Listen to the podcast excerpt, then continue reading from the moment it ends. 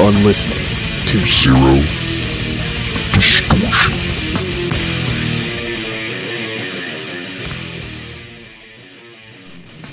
You know, every generation of metal has kind of a fad genre that pops up at some point that it gets popular and a lot of people love it and a lot of people latch on to it and there's a lot of hangers on for it.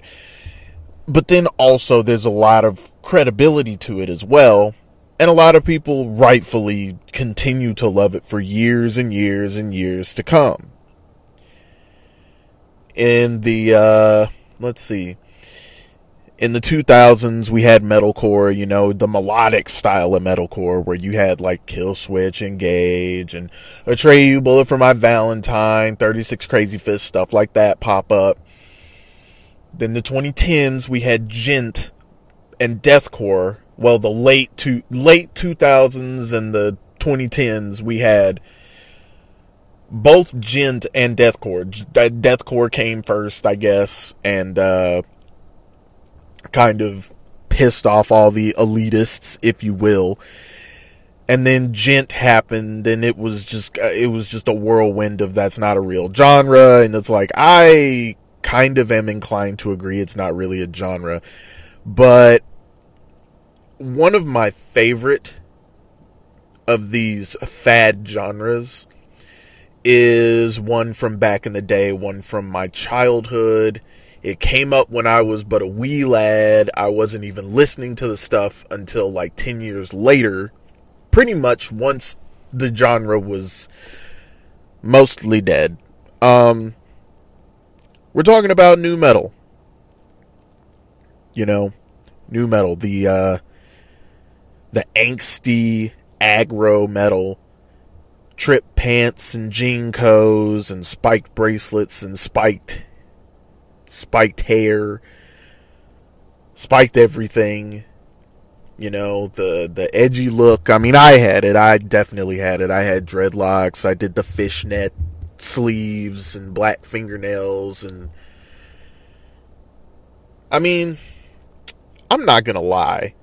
If I could just go back to that look, I wouldn't mind. I enjoy dressing like that. I really did. I would probably do it a little bit differently now, maybe. I don't know. But I digress.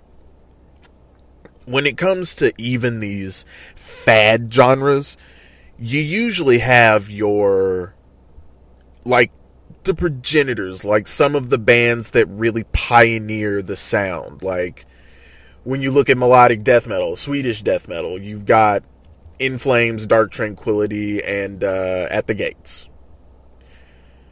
when you look at uh, i'm not going to say thrash metal because that just gets wild because you've got the big four and then you've got you know anything that came before that when it comes to death metal you usually look at like death or possessed or something like that as kind of the pioneers with nu metal it was Korn.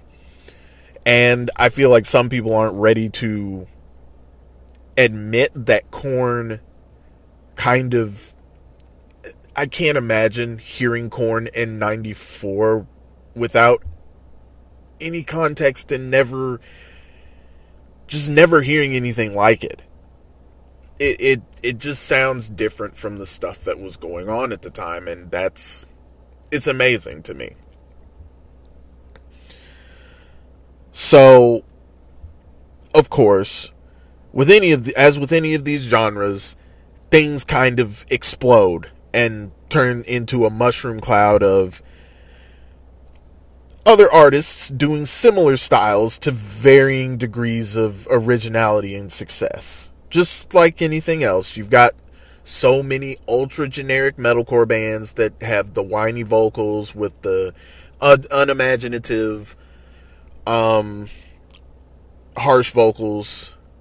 And then you've got plenty of bands out there that are djent bands that just like they literally just clone Meshuggah music wise, and then the vocals are just mostly, you know, whiny, clean singing and stuff. And then you've got all the deathcore bands that every one of these genres has has that very generic ground. nu metal, I felt like everybody kind of had something going on. Something. I mean, Korn were the first ones to do it, and they were super tortured and angsty, and Slipknot were angry and mean and fast, and then you've got um Coal Chamber were like the real like goth kids that wore that wore the goth stuff, and then you had like um you had dope who were like the the industrial kids in the gang. And then you had all the bands that were uh nu metal adjacent if you will. You had your um static x if you uh static x deftones um you had plenty of band mudvayne. You had plenty of bands that brushed with nu metal. Like they had a few they had an album or two that could be considered nu metal. Incubus. Incubus as well, System of a Down. These are all bands that at some point were considered nu metal, but then at some point broke away. Deftones got in way more into dream pop and just became more eclectic and kind of defined what they were going to sound like for the rest of their career on White Pony. System of a Down kind of did something similar. Well, no, I think uh, I think Toxicity they could have been considered nu metal and their first album, but once you got to steal this album, it it it felt like a little bit of a different ball game. And then I mean Static X they they only feel similar because they're they're cut from a similar cloth from all those guys and Static X is from the same time period, same generation. So I mean yeah, they're gonna they're gonna seem they're they're gonna they're gonna slip right in and Mudvayne. I mean, they to be fair, LD50 does feel like nu metal, but it's like the closest thing you're gonna get to progressive nu metal, like ultra weird stuff, crazy inventive bass lines, interesting, super interesting riffs. I mean, it's just different. I mean, that's why I love nu metal so much, and it just it just because the idea behind nu metal, in case you don't know, it's basically like taking heavy metal, just you, heavy metal, and mixing it with like a lot of different stuff. Funk, hip hop, and uh, alternative rock, just mixing a whole bunch of stuff together. Nu metal it, it wasn't the first fusion genre but it was it was one that really did something different in my eyes because it it brought so many different elements into metal at one time i mean you had bands playing super duper heavy down tuned and just not playing as many solos and just it, it, it was different it was very di- it was a very different feel and sound from some of the stuff that was going on at the time. And speaking of rapping, um,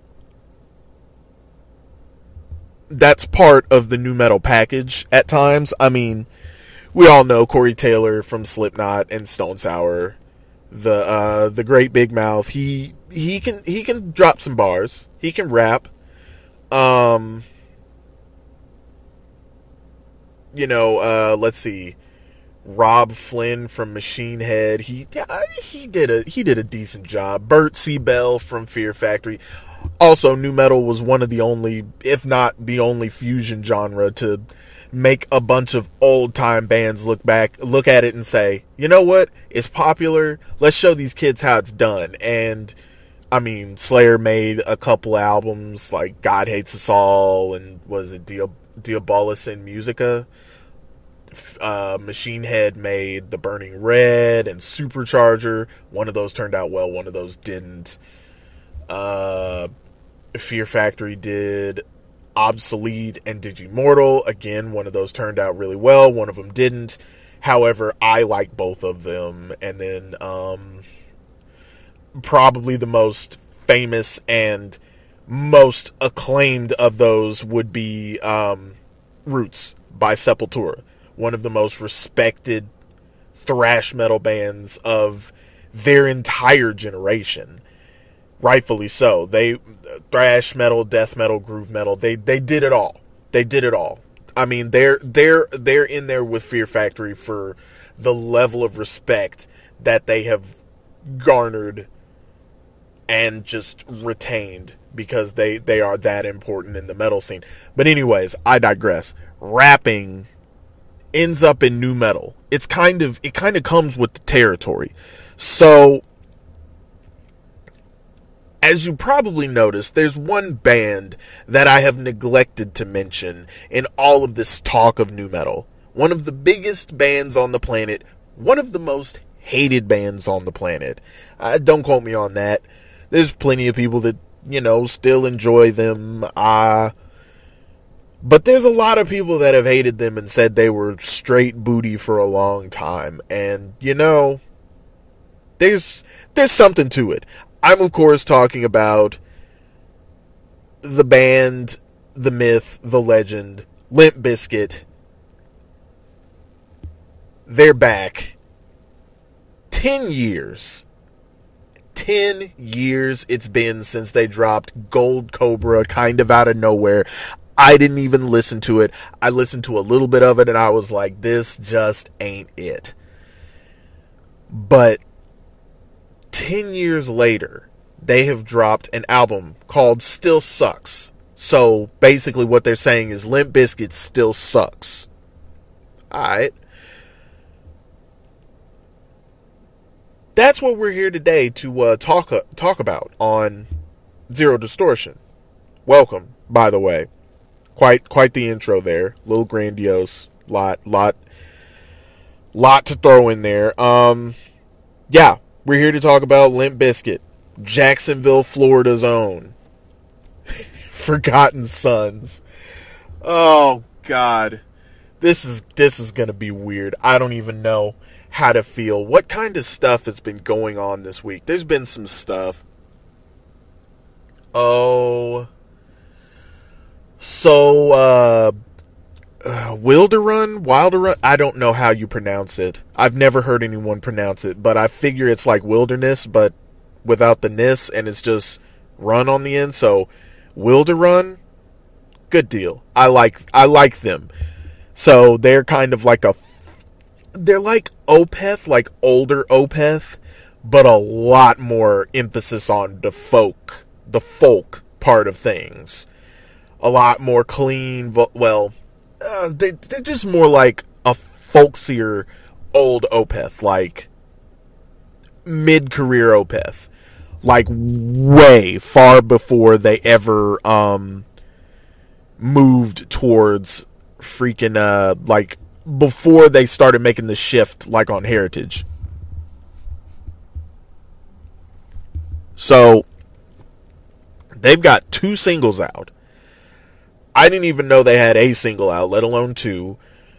Uh, also, they're both fantastic because this band this band is wonderful. Um, they kind of blew up with their last album a couple of years ago. Yeah, it was 2019.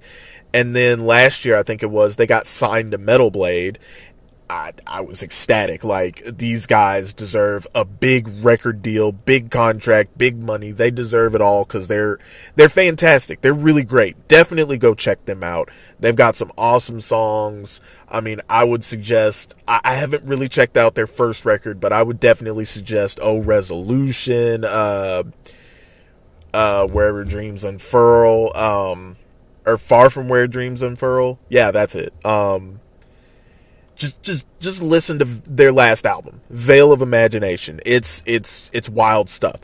Speaking of wild stuff Persefone put out a single as well called Merkabah. They have a new record coming as well. Oh my god. This song is Persefone is okay they're from andorra which is i think around greece they're a progressive death metal band and they are their music is god tier like their mu- their music skills are s tier they are unbelievably adept at playing their instruments they're they're wild. Their music is insane and just just it's hard to keep up with. It's not exactly accessible, but it is it sucks you in with just what's with everything that's going on. And this new song is awesome. I, I, I can't wait for these albums. I'm pretty sure they both come next year at this point. Wilderuns may come before the end of the year, and I might I might take a look at it because I mean they're they're a popular band. Lots of people in in the at least in the prog metal community are just gaga over them over Wilderun. I I like them a lot. I'm not like super hung up on them, but I do like them a lot. Um, the Persefone one though, I am really excited about. Both albums, by the way, contain. I think they both contain three part suites. yes, sign me up because like the last um the last Persefone album, Aathma, had a four part closing suite. This this album has a three part closing suite and it also has a song called Consciousness Part 3. It's like 11 minutes long and it's a sequel to Consciousness Part 1 and 2 from not the very last record from Persefone, but the one before that, Spiritual Migration, had um, Consciousness 1 and 2 and this is a sequel. It's 10 minutes long. It's oh man, I'm I can't wait. I cannot wait. I mean, we've got new Slipknot on the horizon, we've got new Korn on the horizon, and in the meantime, I gotta figure out what to do to fill in these weeks, guys. Like, I'm thinking it's about time to throw in an analysis. So the question is, do I kind of go back and do the one do the one that I've been talking about since like day 1 episode 1, kind of the reason I started the podcast, or do I kind of let that simmer? I feel like I should go ahead and do it, but I need to kind of figure out how to do it, what makes sense, because I don't know. I'm again I'm starting to think about revamping my my way of reviewing, I guess you could say, because I feel like my analyses are just too wild. I feel like the analysis I write is like just too I think it's too much. I think I just like take a riff and dissect it and just go over that and this and that and be like, oh, this is just. I feel like I should tone that back, but also talk about the music more, kind of like I do now. Talk about the music more, and my reviews should be more just like going song by song, how I feel, maybe. Now, this is all this review's already written up. I'm looking at it right now and I mean, I'm going to stick with this review, but from now on, I think I might go with that. I'm going to see, I'm going to see how I feel because if I do things the way I'm thinking about doing them on this, uh, on this upcoming week, my idea would be to finally cover One Voice, uh, by uh, Warforged from 2019. God, that's weird. It's almost three years since that. Um, which means we're closer and closer to the um two, whatever that's going to be, whatever it's going to look like. Um, what I'm thinking is, I do it in two parts. One, I retackle. Um, what is it called? The Essence of the Land. I retackle that in a more succinct style, just recovering my bases and making things simpler instead of just delving into time signatures and stuff because I feel like nobody wants to hear that stuff. I mean, I don't even think I want to sit down and listen to that stuff. I I thought it was a good idea. I feel like some of my some of my analysis were more interesting like and one where the music is really like is really a big part of things. Yeah, like um what was it? I did uh Mantra Medium. I did Medium by Mantra.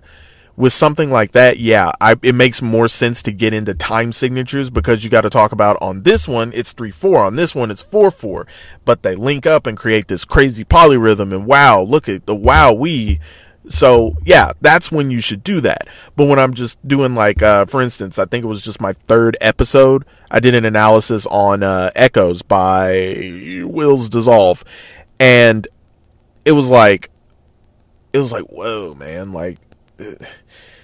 I, I, I did do a lot of talking about other stuff, but there was a lot of time signature speak, and I don't know. I just feel like that's not. I feel like that's not it. I feel like I should not be doing that. So I'm going to attempt to rectify that. I'm going to attempt to find my groove on this and hopefully I can get things you know squared away on that and kind of make those two cuz they're both obviously one is recorded and and released but I'm thinking I could make it simpler and easier to understand and follow and then make the other one simpler and easier to understand, understand and follow, and then hopefully sit down, record them both at the same time, and get them out.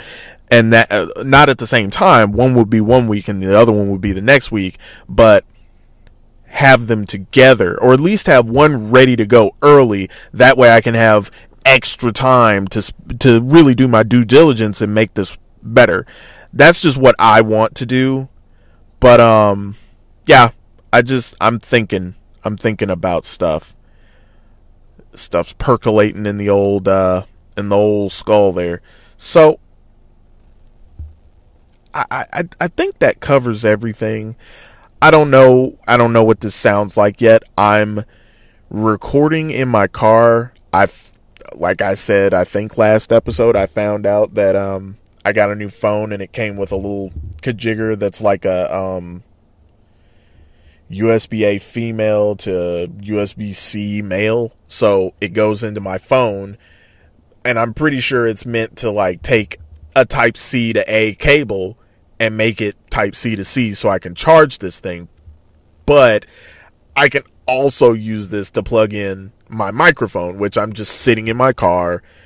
Heat's going, not very high. It's 41 degrees. Yeah, according to my phone and my car and uh, I'm just, I'm just, I'm just sitting in my car, rec- about to, I mean, recording right now. So I don't know what this sounds like. I know that the sound quality from the mic is good, but I don't know what.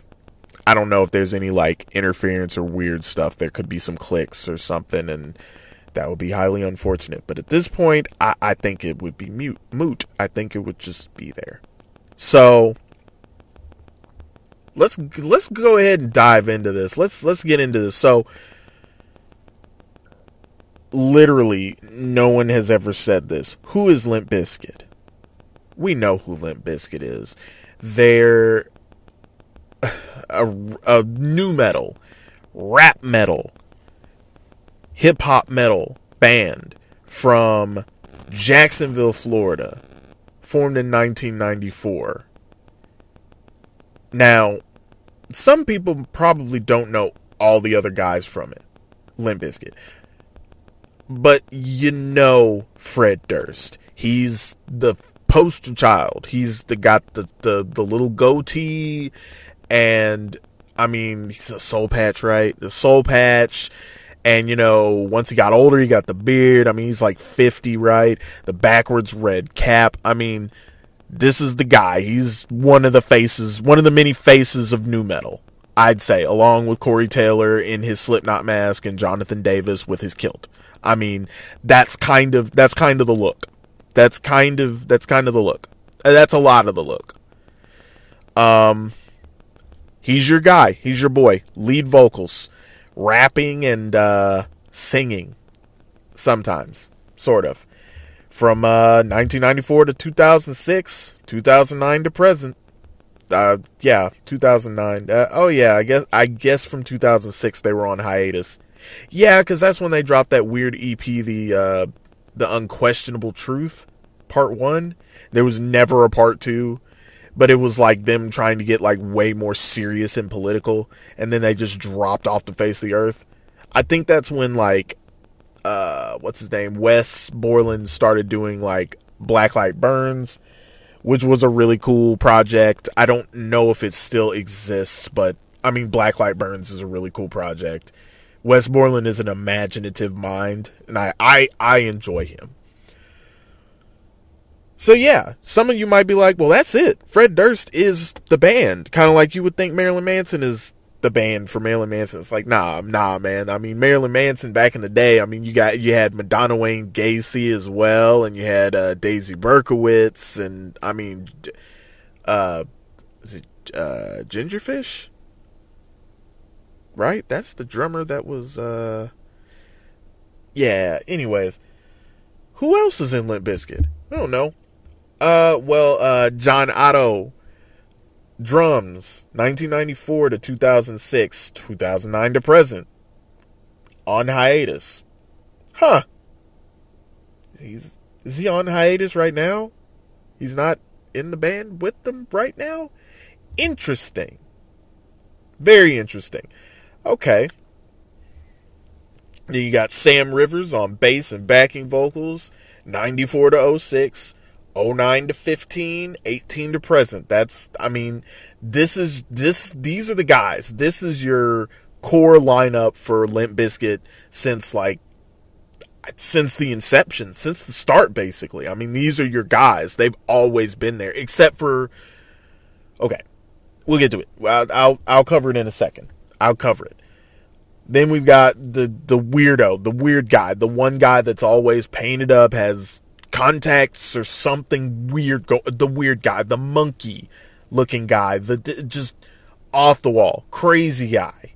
Wes borland. Y'all know him. Guitars and backing vocals.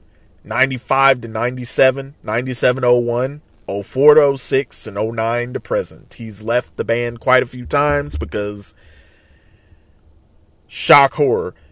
Fred durst is hard to get along with and he can be a pain in the ass. And then, of course, we've got DJ Lethal. Turntables, sampling, programming. 96 to 06, 09 to 12, 12 by itself, and then 18 to present. Backing vocals, 18 to present. Interesting.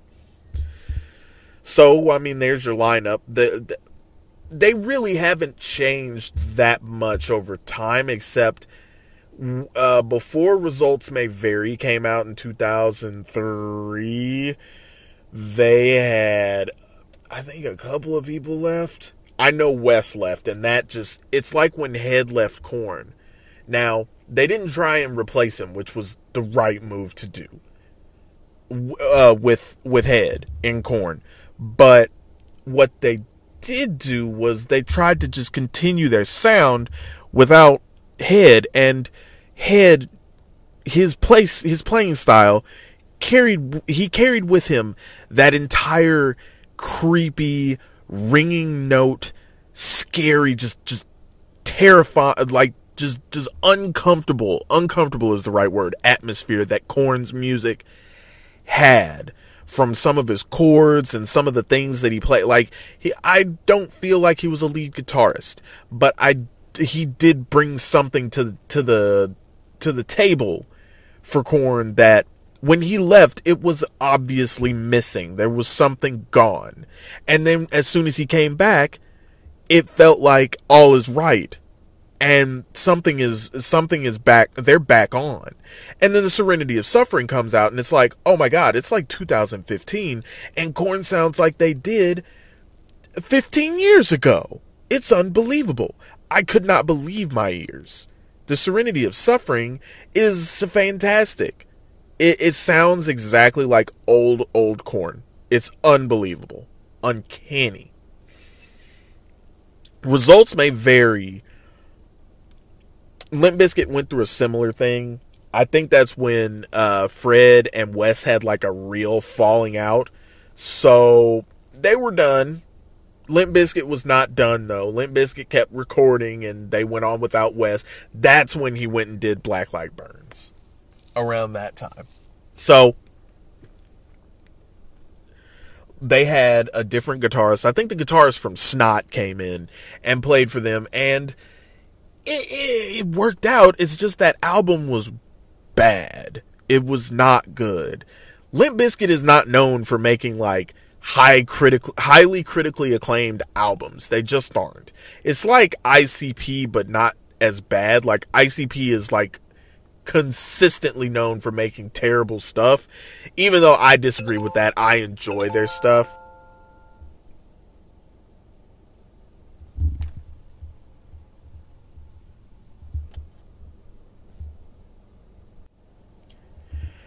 I disagree with ICP being just bad. I enjoy some of their stuff.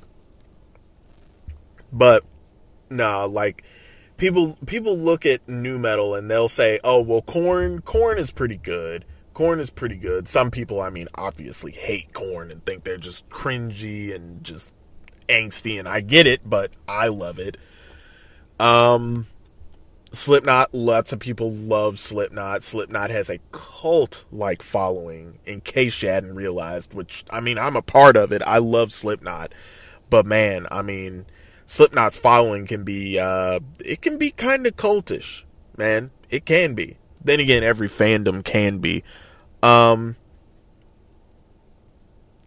I don't know. Limp Bizkit, they never struck me as the kind of band that had that kind of following. Limp Bizkit and Staind, man. And I like Staind. I do like Staind. They're they're really they're a really good band. They make a lot of like really unemotional kind of music and uh man, it it spoke to me as a teenager. I really liked it. So now for the moment we've all been you've all been waiting for, I guess. Um Still Sucks by Limp Bizkit released on Halloween. Like I last I had heard, they said uh, Fred had said, okay, so should I release the album? Should we release it or not? I had seen a bunch of articles that said they he deleted the whole album a couple of times because he's a perfectionist. And at that point, I was like, I just don't care that much about Limp Bizkit. But then all of a sudden, I see that they've dropped an album, a surprise, just kind of a surprise album on Halloween. And it was like, really? And I went and I listened. I was like, oh my God, it's new Limp Bizkit for the first time in 10 years. So, yeah. My very first impression was that, I don't know, man. It just, it's like they're still grasping at something that very well may be gone. It's like, a lot of these nu metal bands have either found a way to move on from nu metal, but still retain what makes them who they are at their core, or they've continued to do nu metal, but they've evolved it to a new stage. It's like Korn that Korn can just keep doing it. Korn can just keep doing it because they created nu metal. But Slipknot, they they did nu metal, they got really heavy. Then they started to get really experimental. And then they started to mash everything that they've done in the past together into one kind of newer idea, one sound to where they've got like lots of different stuff going on in in at, at one time. And um yeah. That's that's how uh that that's that's how you keep up with nu metal. My first impression of this album was like they're trying to make an album for the early 2000s like like if this was a follow-up to results may vary or hot dog or uh, chocolate starfish and the hot dog flavored water. But no it just it just didn't strike me. There were a couple there's a couple of songs that stood out to me and i was like yeah that's great that's great stuff. But there's also a lot of stuff that I just kind of look at and I'm like, what in the blue hell is going on here? I just don't even. I just don't even know.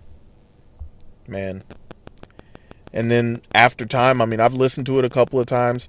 It's fun at points, but man, it's uh, it's it can get a little cringeworthy at times. It really does. I mean, we'll we'll talk about it. we will talk about it. Um, man, I never thought I would be talking about another a Limp album. I really didn't. All right, let's get into it. So, of course, out of style. We start with a uh, kind of a quick recording. Sounds like Fred Durst. And then, you know, we get Durst being Durst after some clean guitar. He comes in and goes, hit it. And then you get um, a really awesome riff that, that made me go, oh my God, Limp Bizkit with, with Wes Borland and his just weird off the wall guitar riffs that are like really heavy, but also really weird and not what you would expect them to be. Like, Wes Borland is one of the more talented guitarists to come out of nu metal. As a, I mean, okay uh, just just like as far as surface level just talent goes when i'm looking at nu metal guitars i'm looking at like um oh god what's his name from mudvayne is pretty good ryan is like the instrument star in mudvayne though the bassist um as far as slipknot goes i mean jim and mick it starts off to where like they're really talented because they're playing this fast stuff. Then they start playing complex, more complex stuff. Then they start throwing solos into it, and it's like, wow, these guys just have no bounds. The guys from Korn are they're real they're good. They're really good guitarists. They just play simple music. And Wes Borland, he plays simple music. It's just very inventive how he comes up with his riffs, and I've always really admired that. So you got that awesome riff, complete with some turntables. I mean, he even calls out DJ Lethal because I mean that's what you do, and you know it, it feels it feels like it feels like uh, 2002 right now. It really does. And then there's some clean vocals starting for the verse. I mean, I, I'm not gonna beat around the bush. Durst is not a singer he does sing a lot. He fancies himself a singer. He's okay. He's not awful. He could be so much worse, but he's not that great, honestly. Could be worse though. Um the problem is he does it a lot. And it's like I wish there was more rapping instead of singing. Like you're just not a singer, my friend. Um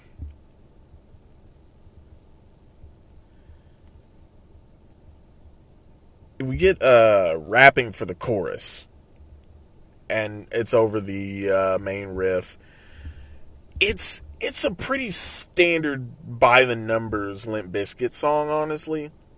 The second part of the chorus is kind of like electronic almost musically and it's got more clean singing. It i don't like it. It sounds weird. It's a tone shift. It does it's not that great. It just doesn't do anything for me. And I mean, this repeats pretty simple and typical until the end. I mean, there's not much else to it. It's it's a typical, you know, Limp Bizkit song. But I mean, it's it's good. It's got a good riff. It's got a decent flow to it. And it, but I mean, the lyrics aren't the best. But you know, again, Fred Durst is 50 and he's acting like he's you know my age. Dirty Rotten Bizkit. Uh, yeah, like I was saying, he's uh, the, the, what? Uh, oh my God, the titles on this album just make give me the hives. It's a really nice old school kind of Bizkit riff here with turntables again. It's a little bit of rapping here before more clean singing at the end of the verse. I, I really don't like the clean singing. I really don't. The chorus is very simple, but not in the right ways. I mean, like I said about Mastodon, they know how to make something that's simple, that's simplistic, but it works and it's fun. Like you can get into it. It's simple, but it's not just so simple. This this this chorus is very simple. It's kind of repetitive and boring, honestly. I just don't like it. I just don't really care for it. And we do get a bridge here with that kind of atmospheric guitar that that they like to do.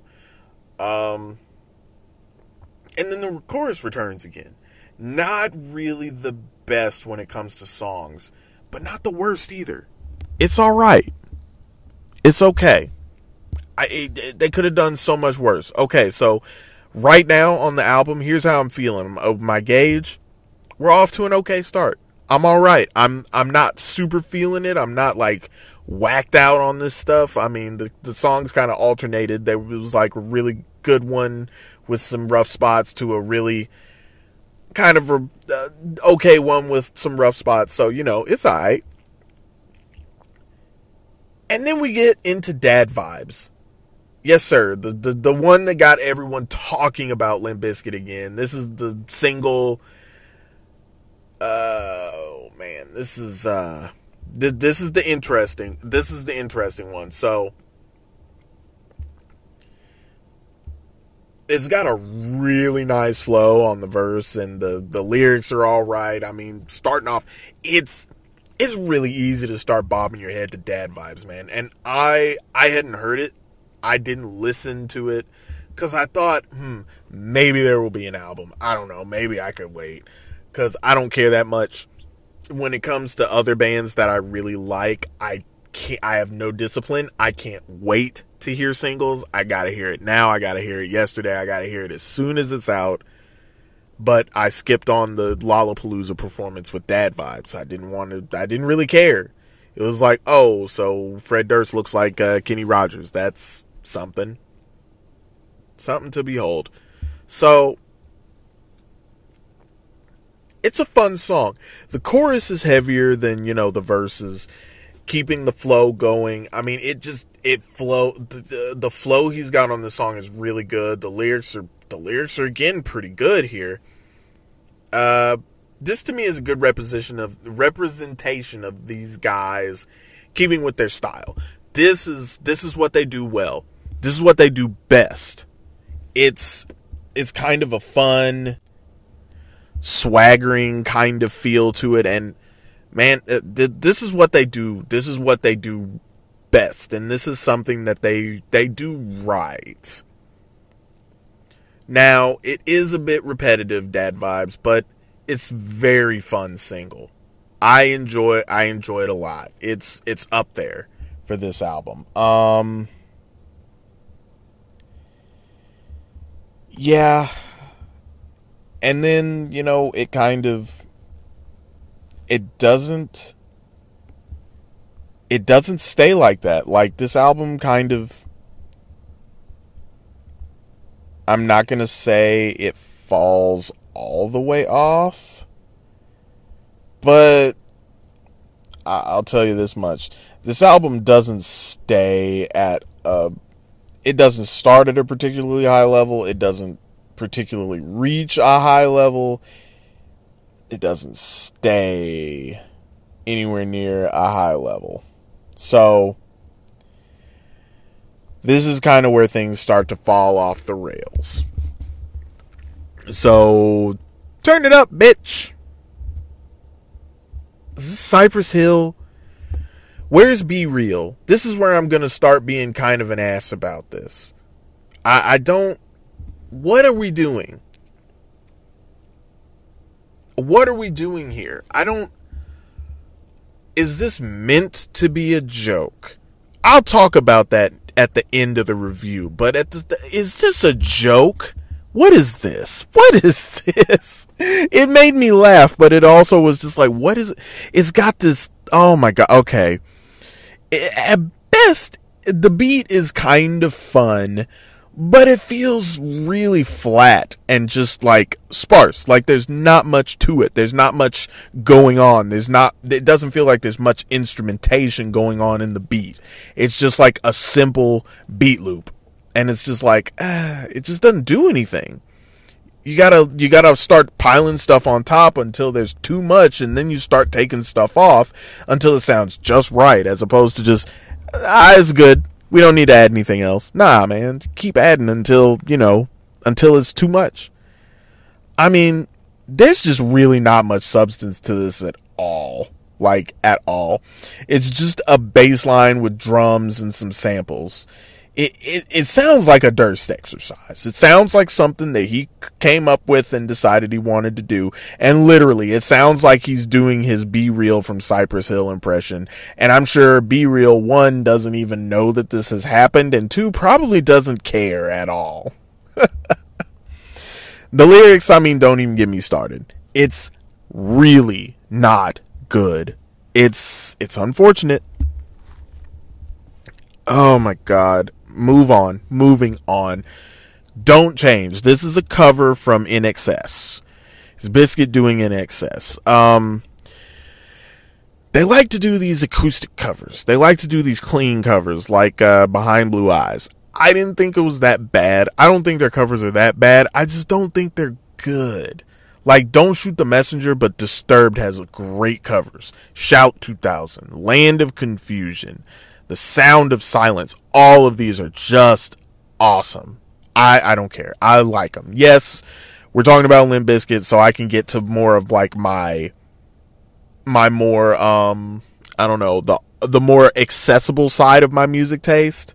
So yeah, this I don't know. The, the, acoustic songs by these guys, like I said, they don't bother me nearly as much as most others. I mean, this song is uh, generally overall inoffensive. Is my uh, my takeaway. Welcome back, by the way. It's been 24 hours, so uh, yeah, let's just keep going. Like nothing even happened. You bring out the worst in me um, there's some cool harmonics to start it off, followed by some bass and more singing. It starts off okay, really. Um, it builds well to the chorus, which is heavy and somewhat erratic.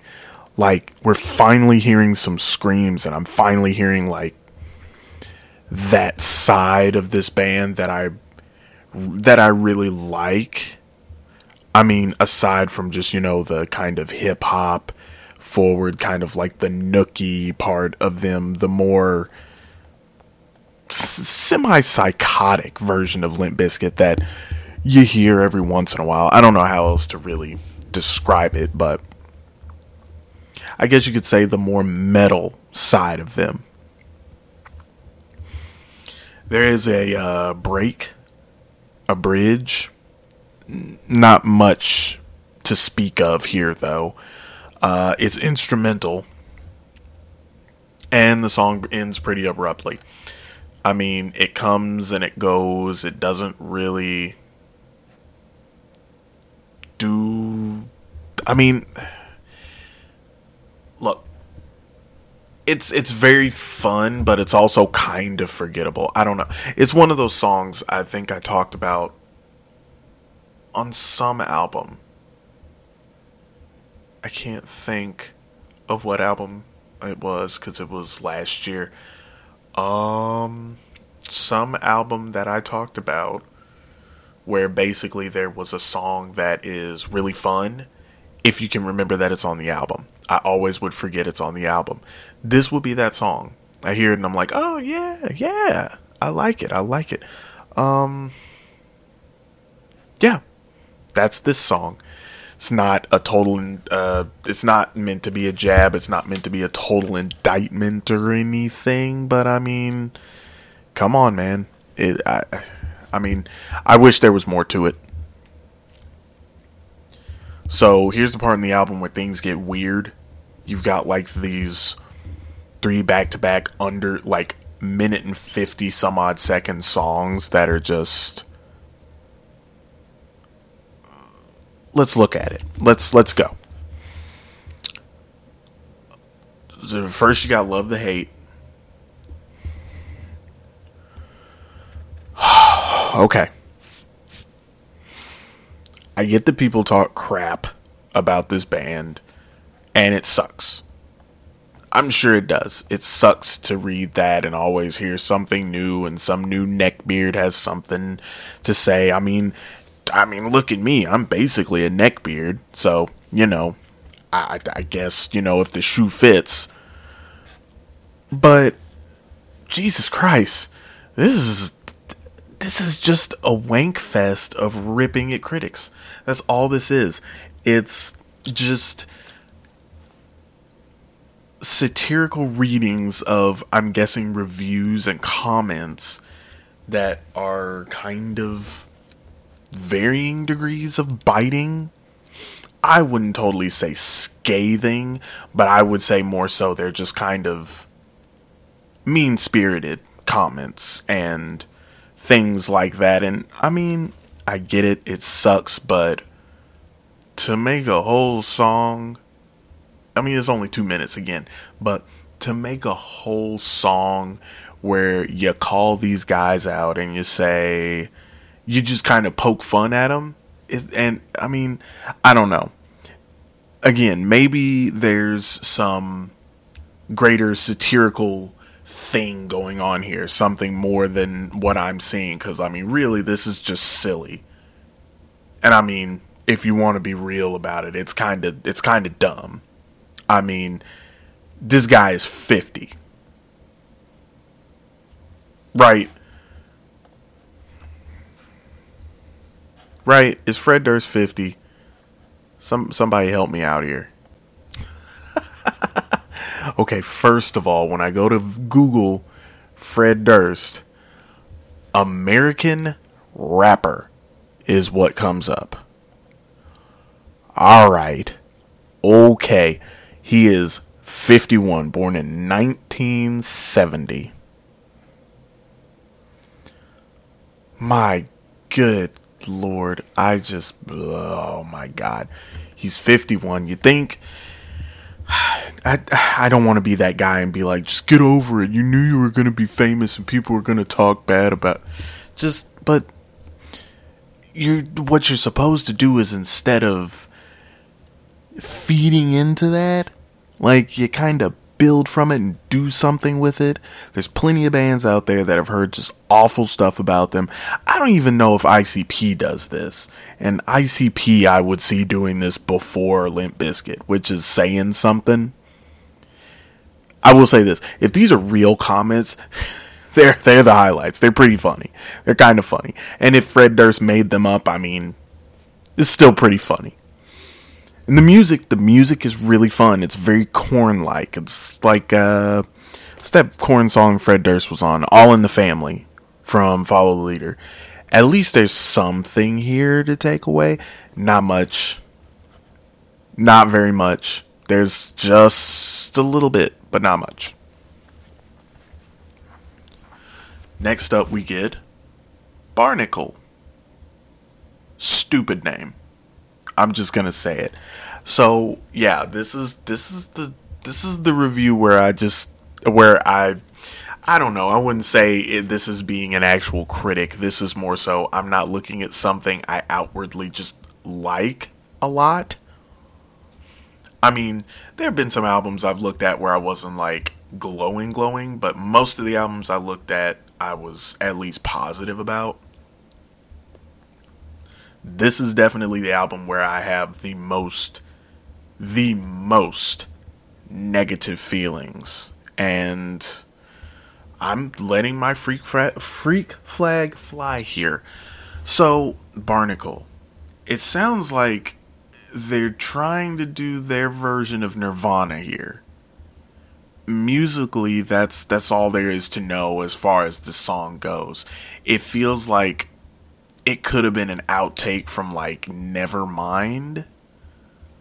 Like one of those later album tracks that's only a couple minutes long and it's it's kind of a bouncy song and you'll listen to it just because it's only a couple minutes long and it's really not that offensive.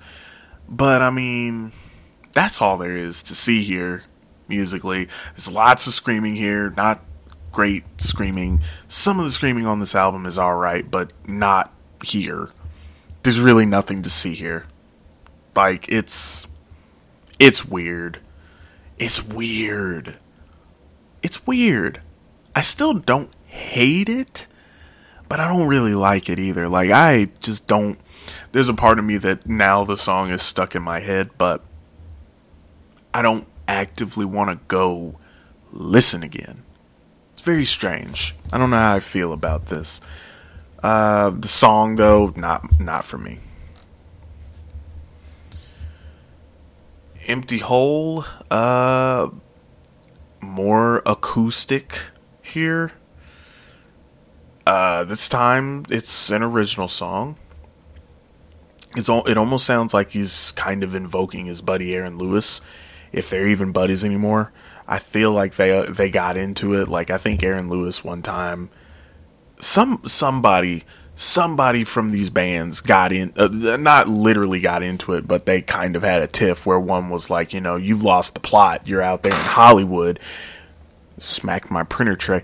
You uh, you're out there in Hollywood and L.A. and stuff, and you know, schmoozing it up, and you're forgetting where you came from, and in uh, the South, you're forgetting where you came from, man. And it's uh, I don't know. I don't know if they're friends. I don't really care. It's just stuff that I see and absorb because my brain is dumb. Um again, it's like a minute and 50 seconds. It's a very simple song. Highly inoffensive. It's all right. But also, it's kind of forgettable because I can't remember very many details and I just heard it a few days ago. It's just kind of there that's kind of the range from this album. It's like just kind of there to what the hell is this? Oh man, this is this is something else. Pill popper. Pill popper. Um I kind of don't like the name, but the song is okay. It starts off with a recording about the pharmaceutical in, industry. Is this is this uh, what is it? Is this a song from LD50? I mean, it sounds like it sounds like something maybe from that time period. Uh, it breaks into kind of a punchy riff, and this is actually pretty exciting. The verse is pretty uneventful, but the chorus turns the heat back up with a pretty great riff. Like it's it's a pretty fun song. Like I said, dumb name, good song. Or fun song. I can't say it's great. I mean, the bridge is kind of a bridge this time. It's more so a breakdown, honestly. Um and then the song is over. I mean, it's an alright song. My only real gripe is I wish there was a bit more. That's that's seems to be a theme on this album is I wish there was more. I wish this beat was less sparse and just dry sounding. Like just there's not much going on here. I wish there was a little bit more texture, some more percussion or something. I don't know. I'm not a beat maker. I've never tried. I just I just know what my what would prick my ears up. So, you know, I don't know, something more in a beat or, you know, I don't know, maybe a vocal delivery was just not there or something. And then, like, maybe I heard a guitar riff that was like, eh, it's good, but I mean, maybe if you, that's almost pedantic. That's almost kind of, but it's all kind of, you know, pedantic at that point. But it's like, man, I don't know. It just seems like a lot of stuff on this album is just like, man, Close, but close, but no cigar.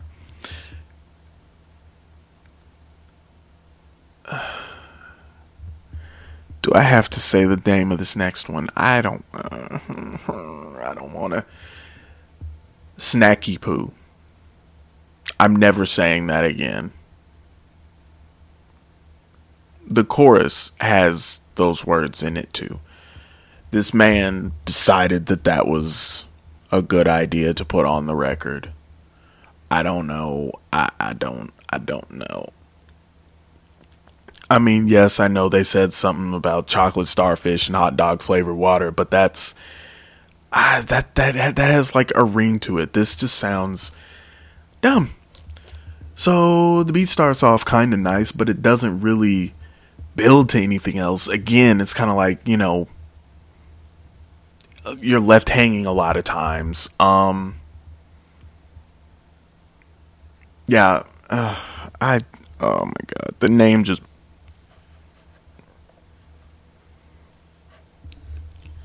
I I hate it here. I hate it here. I can't stand it.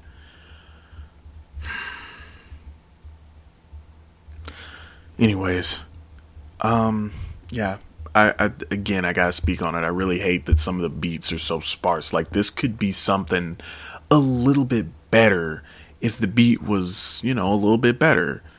But it makes things boring the way it is.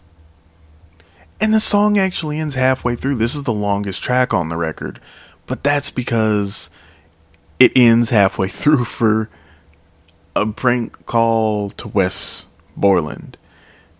It made me chuckle the first time, but it's pretty cringe to me. It's really nothing. Like, the, the guy is asking Wes a bunch of questions about, like, your favorite bands are Nick Cave and, uh, Godspeed, you Black Emperor, and and and Wes is just like, yeah, and it's like, oh my god, what the, what is, what is this? Who is this for? I mean,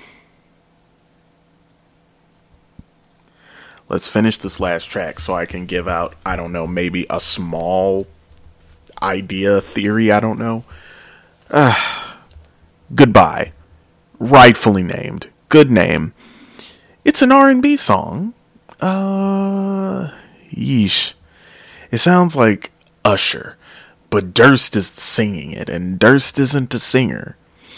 I mean, I've gone back and forth on his singing. I've said it's not that bad. I've said it's bad. I've said it's inoffensive. I've said it's not great. I've, I mean, all those things are true. And it's true that, I'm sorry, he's just not a singer. I mean, he has he has said that he is influenced by Maynard James Keenan, and I get that. I understand that. I hear that. I am too.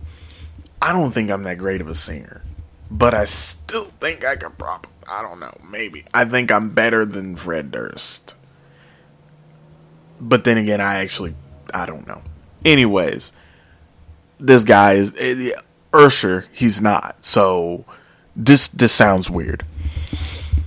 Uh, the title and lyrics are very appropriate. It's just saying, uh, you know, goodbye. At this point, uh, I'm kind of glad to see this one go a little bit.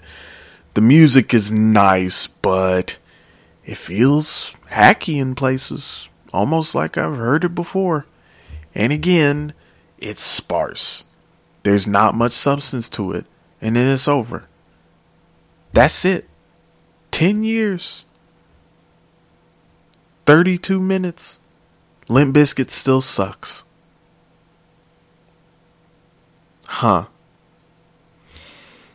Now, overall, this is uh, it's not in a, it's not something that I would really wa- venture to want to listen to all the way through again. But there are parts of it that I do really enjoy, now, what I will pose as an idea is this album supposed to be kind of a joke? I mean, I saw somebody say something about um, could it be them kind of testing the waters on a new album to see if there's still any interest and they're just kind of poking around and being silly, like extra silly? I don't know.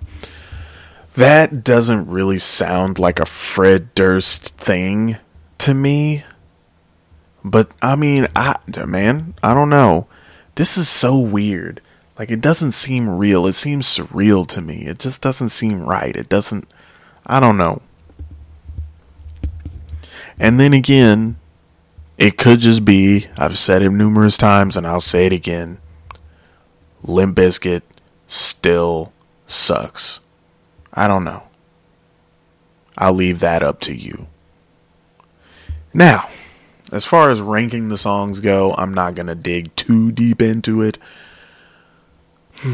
Love the Hate is the lowest one. It's not even a song, it's just silly ridiculousness.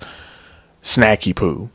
I mean, it's barely a song, and then you get this dumb thing at the end that I didn't care about and I don't care about. Turn It Up Bitch is just annoying and silly. It's like um, Fred Durst decided that for Halloween he wanted to be B-Real. I don't know. Is this like a is this them putting on a bunch of Halloween costumes? Is this is that what this is about? Like dad vibes is, you know, dad vibes and he's wearing the Kenny Rogers thing and then like uh Barnacle is them trying to be like Nirvana and Goodbye is them being R&B, Turn It Up Bitch is them being uh Cypress Hill. Is that what's going on? I think I just solved the riddle of the Sphinx. Goodbye is uh, next. It's mildly inoffensive, but also not great. Barnacle, it's getting better. It's getting better, but it's still not that great. Don't change. I mean, at this point, we're just kind of at songs that don't make me angry or just insult my intelligence. It's it's all right. Dirty Rotten Bizkit, kind of silly, but also kind of fun. Empty Hole, I like quite a bit. I like it. It's it's all right. Pill Popper, very fun song. You bring out the worst in me. Again, a very fun song, if a little forgettable, but I still put it high up because it's it's just fun. It's that fun.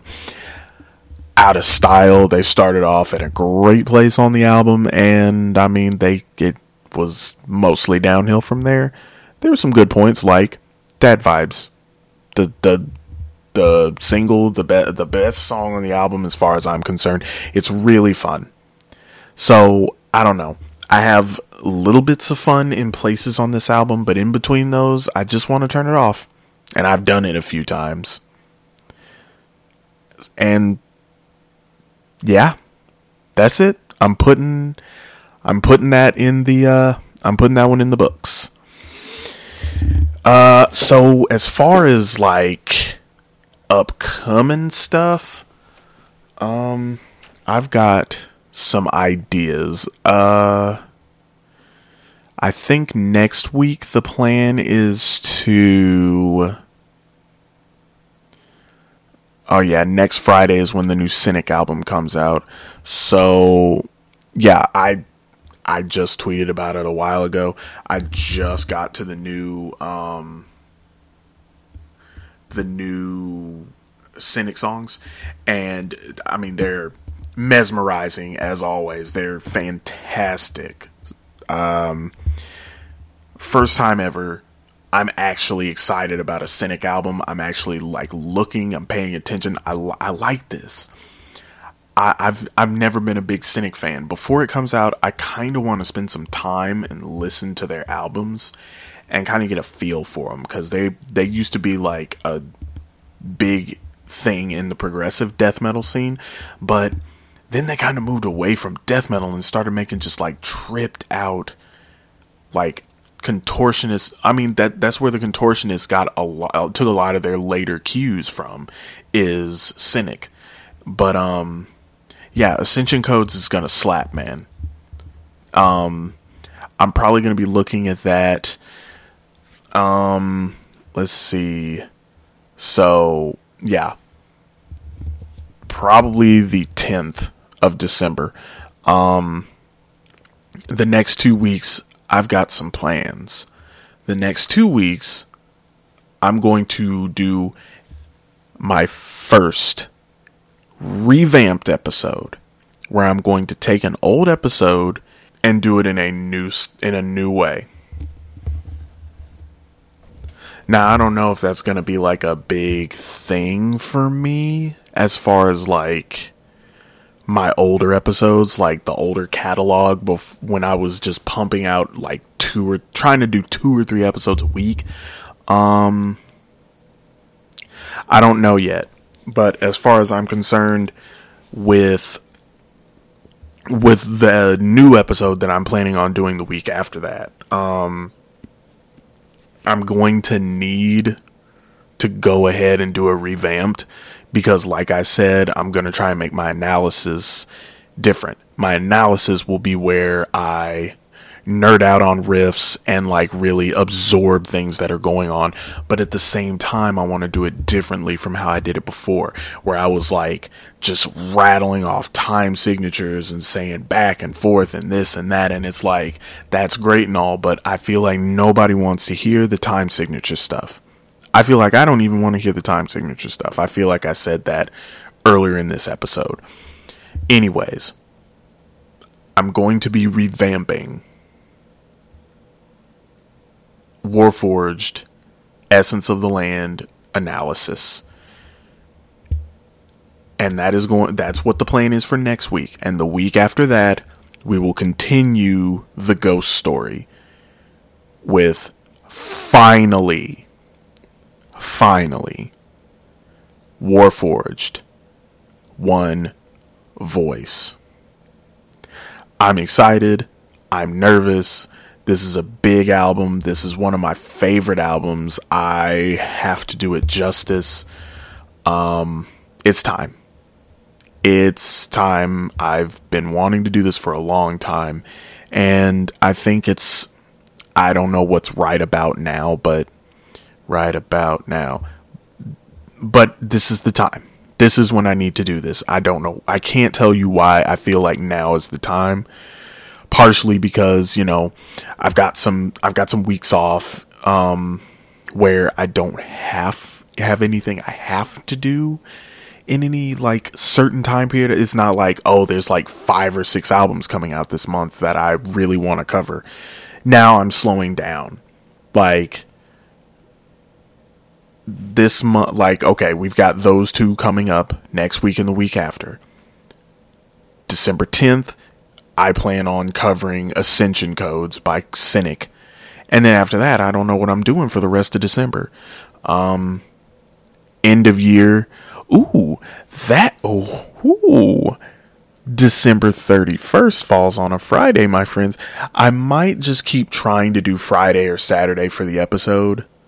Um, I've been kind of fluctuating because I don't know, like throughout the week, sometimes it's like, man, I really don't feel like recording, and then I do it in the last minute and I'm up late, and sometimes I'm like, you know what, I can't do it. I've just, like last night, I sat in my car and I recorded some, and then my phone died, and I was like, well, that's that. I mean, it's done. I, I just have to finish tomorrow because I don't, I don't have the time. It's like 12:30 and I didn't even finish. If I'd have finished, I could have done it, but you know, here I am. I had like 45 minutes of material and I, I'm up to 72 minutes now. It's almost half an hour more. Um, so yeah, end of year could probably fall right on December 31st. Like, uh, who knows? Maybe I'll put it out. Nah, maybe I'll do it. Maybe I'll do it Maybe I'll release the episode at midnight just for posterity's sake. Anyways, we're thinking about some stuff that I, I hadn't even thought about until just now. But um, yeah, I am thinking about changing the day that I release on the week because it's it's it's gotten kind of weird, you know. And then um, let's see, Wilderun's uh, Epigony. That one comes out on January 7th. So first Friday of the year. And then um the next Friday. I've got it on my calendar to cover that on the 14th. The 4th of February is when uh, Metanoia by the I lost it by profess. Blah. I can't speak. It's it's not even late. I'm just sleepy. Persefone. When Persefone's new album comes out, um, I'm really excited about that one. Ever since I first heard Aathma, I've been just just salivating for new Persefone because these guys are they are the real deal. They are fantastic musicians and they make some just mind boggling music. Like, go listen to the first three tracks of Aathma. It's like, okay. So, you know, on what is that album that I just, uh, Book Two. by other from others by no one. The first two songs are almost like intros, and then you've got this big, long, monstrous song. That's kind of what the first three tracks on Aathma are. You've got like a, a like a lower key intro, then you've got a more upbeat intro, and then you've got Prison Skin, which is just like, how are these guys playing this? We'll get to we'll get to Persefone in a couple of months. Um, yeah, I think that's uh, I think that's everything. I don't know how. I don't know how I want to share upcoming plans. I need to come up with upcoming plans instead of it being like the day I release an episode or like right after that. I'd say, what am I doing next? Ah, something just falls into my lap magically. I just I, I, I need to come up with that stuff more in advance. That's what I'm gonna try and do. I've got three weeks now set up, but before those three weeks are out, I want to come up with what's after those three weeks and kind of start linking stuff together. Figure out what I'm doing between now and New Year's. Because now I'm gonna put I I don't know I don't know because I know I want to put that calendar someone somewhere. I want it to be available for people to be able to see and know what's coming. I mean, then again, I could just leave stuff a surprise, but still, I like to announce what I'm doing next. If I know, and I know this time. So, I'm going to I'm going to sign off here and be done. Otherwise, I'm going to be babbling. I'm already babbling. I'm going to continue babbling and we don't we don't want that. We don't want that. Be real. So, if you enjoy Zero Distortion, what I do on my show, you can subscribe to my Patreon, patreon.com slash x3r0distortion. You can follow me on Twitter, Instagram, TikTok. Yeah, that's it. At x3r0distortion. And guys, we'll be back next week for the first ever Zero Distortion revamped Warforged Essence of the Land, leading to the following week Warforged One Voice. It's going to be a doozy. I'm going to try and try and do it some uh, try and do it justice and try to make this episode less painful to listen to than it was before. So until then, I'm signing off. See you guys next time. Also, I don't know if I'm ever going to record in my car again because I, I, I, I hear it. I hear it, guys. That's not good. That's not good. But uh, yeah, I, I guess I was yelling over the heat or the air or whatever. But yeah, I don't know. If I ever end up doing that again, I'm either going to do the whole episode like that and not cut it, or I'm just not going to do it again. Or I'm going to figure out how to not scream because that I I sound like I'm yelling for half of the episode. Okay. I'm sorry. Uh, yeah. See you next week.